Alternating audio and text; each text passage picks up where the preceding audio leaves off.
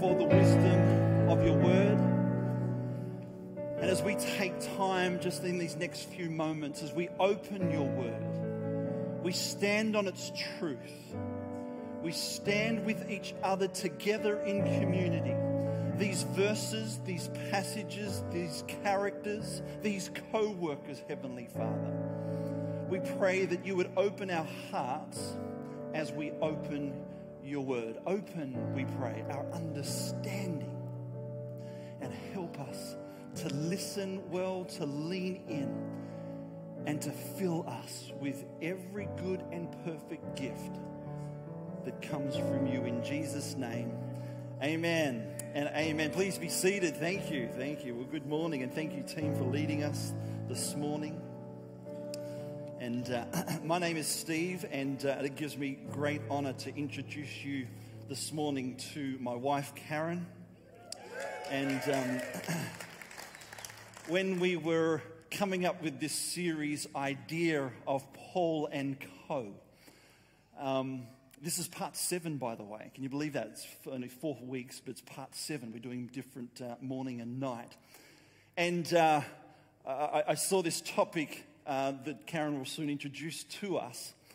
Um, I couldn't help but think uh, all I wanted was for Karen to speak alongside me. Now, I want you to know she's not a preacher. She's not a teacher. Remember last week Royce spoke and mentioned those three things. What were they? There are some people who are seen, some people who are unseen, and some who are behind the scenes. Uh, you've seen a lot of me uh, as a minister here in twenty, over twenty-four years now, um, but you may not have seen a lot of Karen, and that's because she is often unseen and very much behind the scenes and very much a co-worker of mine. And uh, I, I would definitely not be able to do what I do without this fine young lady next to me. Now, to lead into this day, I have had to sign a thirty-four page legal document of what I can and can't say. Mostly can't. But um, it's, it's a real joy of mine to have. Now, Karen and I met at, in this church, um, oh, close to, what, thirty years. We've been married for twenty, this is our twenty-fourth year, twenty-five, six, twenty, something like that. Years ago. And how did we meet? Look, just very quickly, I don't want to go into this, but how we met was, um, yeah, just through friendship and whatever. And there was one, yeah, don't forget my contract, yeah. Yeah, all right, let's get into this. I chased her literally out, well, not literally, well, I did, I walked anyway, out of church one day, out to your car. And you had a new car, and it was a good way of starting a, a conversation. And uh, I, I said, I'm getting in. And uh, we went for a bit of a drive, and the rest is history. So, uh, but uh, an amazing girl. For those who know my wife, Karen, an amazing girl, amazing support, an amazing co-worker. Hey, let's get into this. Doing all right so far? So good? But look, we've been highlighting, haven't we, the co-workers, companions of the great apostle Paul. And you might remember week one where Sandy talked into that. She said, we is better than me. Very good. Some of you are listening. We is better than me. Um, to describe Paul and his approach to ministry was definitely that of together in community. Um, and we support that by looking at scripture that Paul was certainly discipled. Paul was certainly uh, supported and encouraged and even accommodated um, by those people who he did life alongside. Yes, we read a lot of Paul's writings. Yes, we read a lot about him.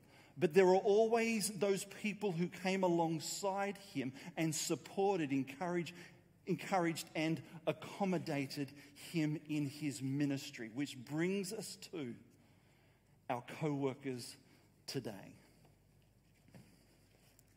So there's some famous combination of names that we're all familiar with that you they always go together. You say one, you think of the other.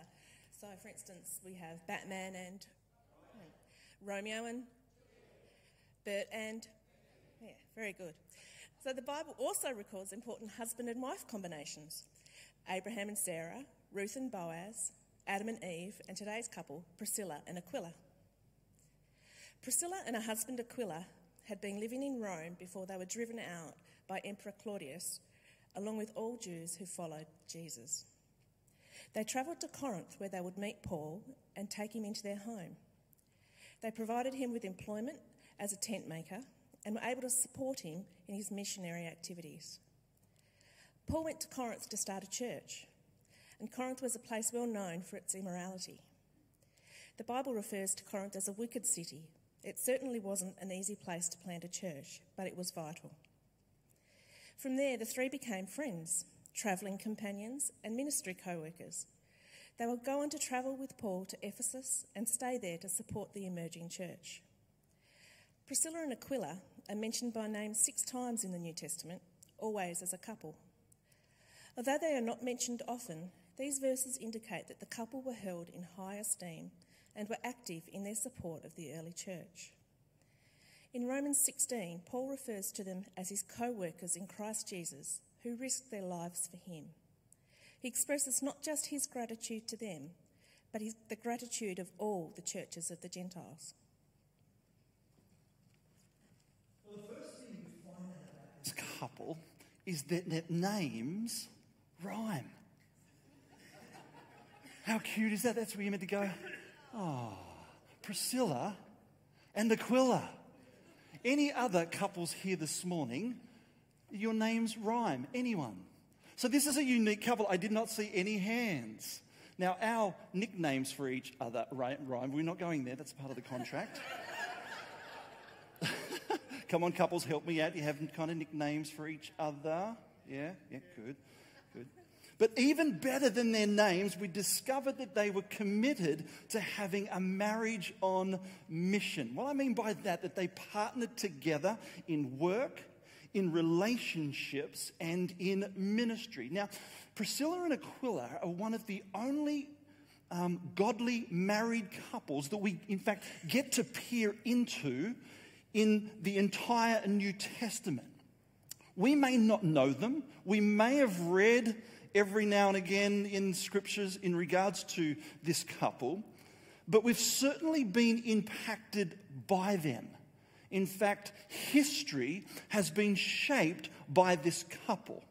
Firstly, they chose to live their marriage on mission, in partnership. Um, that they had shared values, which is, of course, important in a marriage, um, but also they had a vision, that preferred picture of a future. They didn't just stand on the altar that day and look gazingly into each other's eyes, but they faced the future together, hand in hand, with a vision for their marriage. What was the vision that they had? To help build the New Testament church. That was their vision, alongside the Apostle Paul. Now, this backs it up, as Karen mentioned, about six or seven verses in the Bible. By the way, have you tried, you tried writing a message on six or seven verses in the Bible? Let's see how we go this morning. In fact, in four books, across four different books in the New Testament. Now, whilst there's not a whole lot said about this couple in Scripture, in these few verses that we have, there is some rich description of what it means to follow Jesus, what it means to be supportive and faithful in ministry. And of course, this couple, we will soon find out that they were crucial to the Apostle Paul's ministry. So, what have we discovered already about this couple? We've discovered this. We've discovered, well, established that they are a married couple, that they're on mission together, and that they have a vision to help build the New Testament church. But another thing we're soon going to find out here is that they're always on the move. Now, we find them, first of all, you'll find that Aquila, born in Pontus, modern-day northern Turkey, but you'll find them gathered in Rome, then moving on to um, Um, Corinth, then of Ephesus, and then in fact they go back to Rome. By the way, uh, Aquila means eagle and Priscilla means ancient. We're not going there at all. And so here is our introduction. By the way, who would like their name to mean ancient? But uh, anyway, here's our introduction to Priscilla and Aquila, and we find it in Acts chapter eighteen, verses one to three. We're going we're gonna camp in Acts eighteen today. Here we go. Then Paul left Athens and went to, say this with me, to Corinth. Very good. Then he became acquainted with a Jew named Aquila, born in Pontus, there it is, who had recently arrived from Italy with his wife Priscilla. They had left Italy when Claudius Caesar deported all Jews from Rome. Paul lived and worked with them, for they were tent makers just as he was. Now, there are some, so, so many inspiring qualities about this couple we're talking about today. But the first uh, inspiring quality I'm going to bring out from this, this, this, uh, these co-workers this morning is this, that they demonstrated incredible hospitality. And what I mean by that is this. That first of all, they weren't just friendly.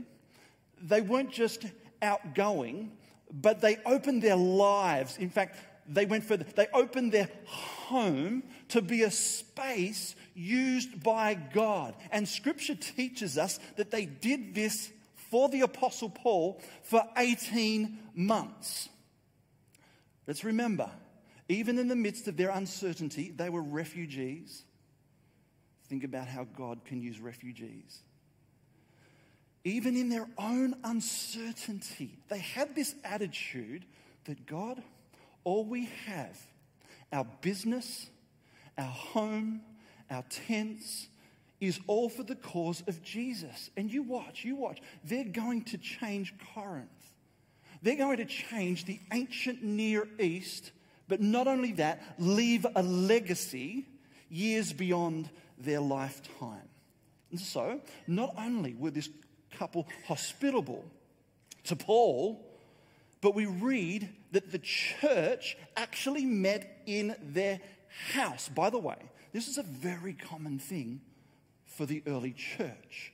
And so we read First Corinthians sixteen verse nine, Aquila and Priscilla greet you warmly in the Lord, and so does the church that what? That meets at their house. They open their lives to Paul. They open their hearts to the church because they're about, their vision is about helping Paul, helping build the New Testament church. In fact, I would say that they are the perfect picture of First Peter chapter four, verses nine to eleven. Cheerfully share your home with those who need a meal or a place to stay. God has given each of you a gift from his great variety of spiritual gifts. Use them well to serve one another. Do you have the gift of speaking? Then speak as though God himself were speaking through you. Do you have the gift of helping others? Do it with all the strength and energy that God supplies. Then everything you do will bring glory to God through Jesus Christ. All glory and power to him forever and ever. Amen. And so this married couple, we find that they... Um, well, first of all, an amazing couple who worked alongside together each and every day and come home married. By the way, let's just press pause here. How many couples, in fact, do that or have done that? You actually work alongside each other each and every day. We've got a couple of couples. Fantastic. We've got four couples in the life of Door of Hope Christian Church who do this each and every day. Now, we do have to separate them from one end of the building to the other, but uh, no, just joking, just joking, just joking. But four couples do that. Now, we've talked about that, haven't we? We have. We have. And um, where have we where have we gone? Make sure your microphone's on. Uh, where have we kind of landed with you and I working together? We've probably decided that is not a good idea, and um, I'm going to leave it. Leave you to it. Thank you. Thank you.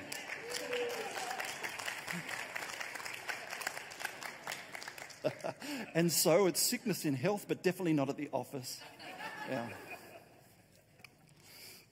So, if you're familiar with the missionary journey of the great Apostle Paul, you know, you'll know that when he turns up in Corinth, he is not in a good place at all. Let's read how we find him. First Corinthians two three. I come to you in what? In weakness with what? With great fear and trembling. That does not describe a good picture of the Apostle Paul. Why? He experienced riots. He's uh, been thrown into jail. He's fled persecution. He's had total rejection of the message that he came with, and it cost him dearly. He was worn out. He was discouraged. He was alone, and I'm sure close to quitting. I don't know how many times Karen and I have sat on our couch in the twenty-four years that we've been in ministry here at the church and said, is this really worth it? And every time, just like the Apostle Paul, we get up off that couch and we say, yes, it is. Absolutely worth it. Yes, it is. But just being vulnerable, being honest with you this morning, we're saying, yes, it is. And see, at the right time, here's what happens. I don't know about you. At the right time, God sends the right people. Mm. And Priscilla and Aquila, these tent makers, this godly couple who go on mission, and this is a word for somebody here this morning, that God is working it out. God is working it out.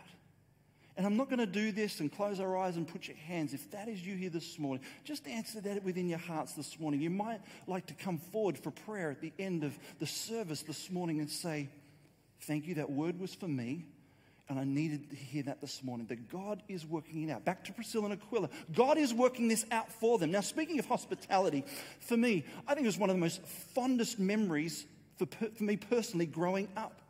My parents were people of incredible, incredible hospitality with big, big hearts.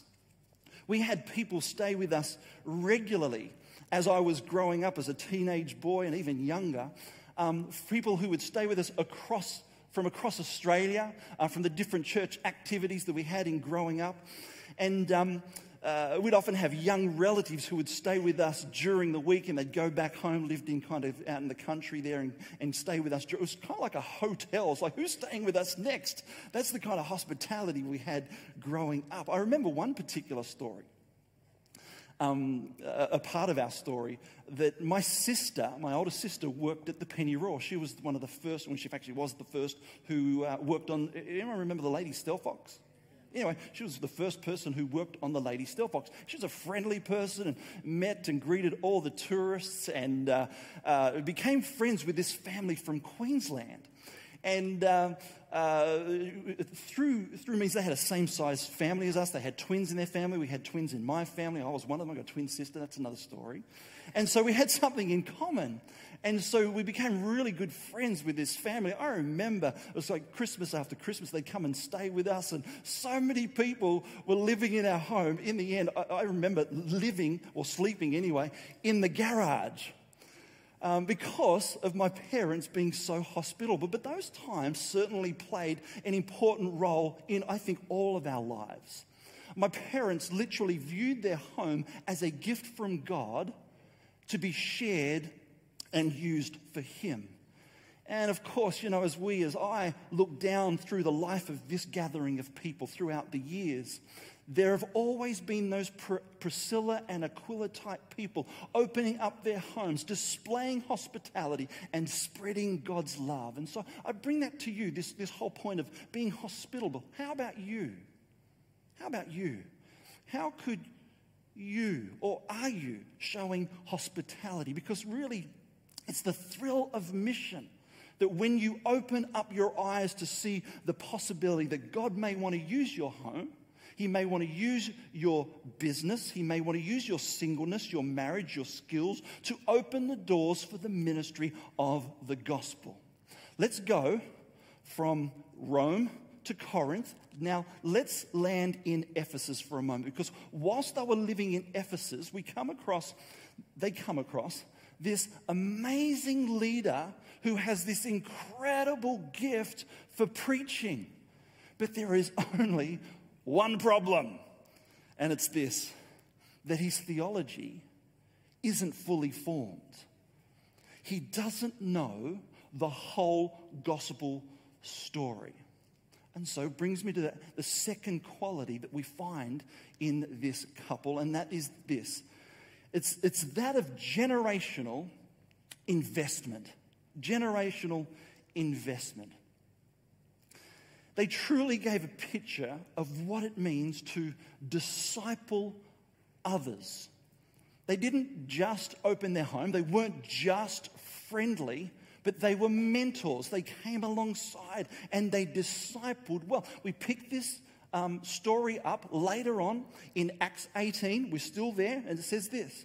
Meanwhile, a Jew named Apollos, an eloquent speaker who knew the scriptures well, had arrived in Ephesus from Alexandria in Egypt. He had been taught the way of the Lord, and he taught others about Jesus with what? With an enthusiastic spirit and with accuracy. However, he knew only about John's baptism, which is crucial for us to consider, because Apollos became a follower of Jesus under the ministry of John the Baptist. John the Baptist, who was John the Baptist, a very popular figure, character, preacher in the New Testament. What was John the Baptist's message? It was to repent and be baptized. Repent and be baptized. And so we have this young up-and-coming preacher who is, yes, enthusiastic, yet his teaching and his knowledge isn't quite on. And that's where this couple, Priscilla and Aquila, step into his life.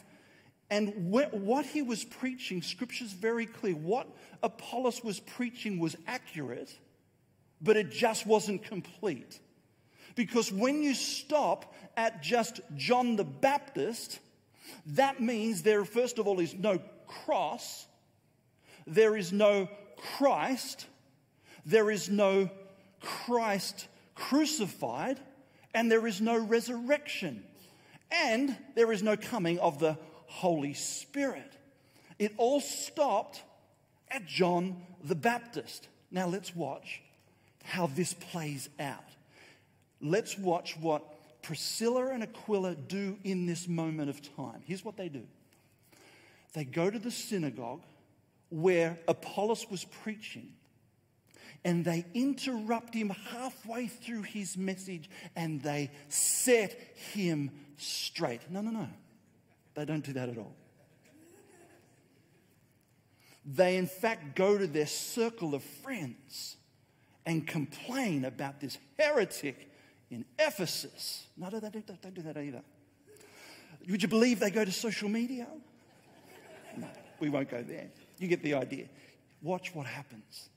Verse twenty-six, when Priscilla and Aquila heard him preaching boldly in the synagogue, they took him aside and explained the way of God even more accurately. Let's think about this. This is a discipleship moment. This is a masterclass, because in love, quietly, they disciple him. They take him aside, most probably to their home. Why? Because we find out that they're, we've already found out, that they are hospitable, and build upon what he knows, even with, uh, with even further, deeper spiritual truth. Of course, out of that desire to help this emerging leader, Apollos, and they cared enough about the church to do this right. And so as a result, Apollos, he will eventually become that force for good, force for the gospel, simply because this marriage that is on mission. They didn't stand up and rebuke him in front of everybody. They didn't have that know-it-all, holier-than-thou kind of attitude. No, no, no. They approached him lovingly, humbly, and thoughtfully, um, talking to him about, first of all, what Jesus meant to them, and they um, filled in the missing parts within his theology, with his in, within his understanding of who God is. Now, the impact of that conversation would have changed, well, it did change Apollos' life forever.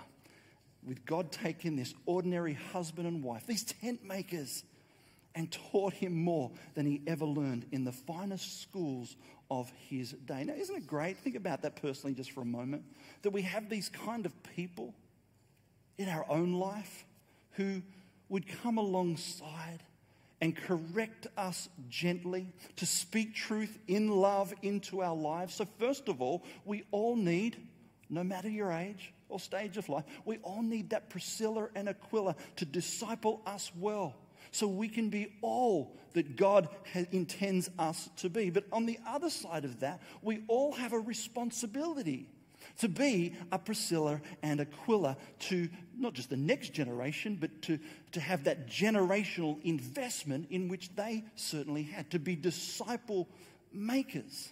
Which brings me to the third and final point this morning. Another inspiring quality about this couple is that they took great sacrificial risk. Let's go to the next phase of their ministry, because in Romans chapter sixteen, we find this. Paul gives us a hint of the depths of faithfulness that they showed him personally. Karen referred to that earlier on. I just want to bring that back up once again, because it says this in Romans sixteen. It says, "Give my greetings," this is Paul, "to Priscilla and Aquila, my co-workers in the ministry of Christ Jesus. In fact, they once risked their lives for me. I am thankful to them. And so are all the Gentile churches." All the Gentile churches, the churches at Ephesus, the, churches at, the church at Philippi, the church at Rome, the church in India, the church in Chile, the church in the Philippines, the church in Brazil, the church in Canada. There we go. There it is. There we go. Thank you. The church in Launceston are grateful. Why? Because if they hadn't risked their lives to save his life, Paul's life, the great apostle Paul's life, he wouldn't have gone on to plant the churches. So he says they're all thankful for Priscilla and Aquila. Their sacrifice had ripple effects, which brings me back to my own parents. And some of you, I know, are the same here, by the way. My own parents opened their hearts, they opened their homes, and it had a ripple effect on me and Karen and the way in which we do life. But thankful to not just my parents, but also, guess what? Their parents. It's a ripple effect that has the potential and Um, to, to change one generation to the next. People's lives are impacted simply because of the lives of Priscilla and Aquila, and uh, to open our hearts and our homes. But at some point, at some point, let's come back to this, because he says, um, they once risked their lives for me. Priscilla and Aquila put their lives on the line for Paul. Now, by the way, we're unsure exactly what, and we're un unsure of exactly when. Um, Maybe Acts nineteen, feel free to do a bit of a homework that might give some answers to you. But we certainly know this, that the stakes were well and truly there. That Priscilla and Aquila were willing to face death to protect, as, their, as his co-workers, to face death to protect him and his ministry. It was that sense that they have, uh, that we do not have to survive this so long as the church of Jesus can grow. That was their attitude. What an incredible attitude.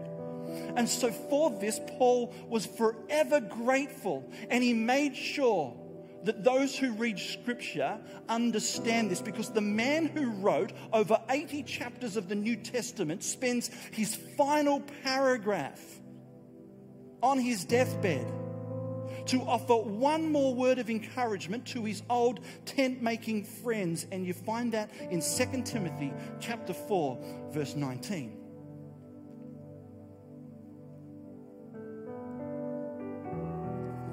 You see, at the very end of Paul's life, this couple that we may not know a lot about are still very much on the Apostle Paul's mind. Once again, let's, let's, let's wrap this up. Let's bring, no matter where you find Priscilla and Aquila, Rome, Corinth, Ephesus, they are serving, they are sacrificing, they are building, they are uh, blessing.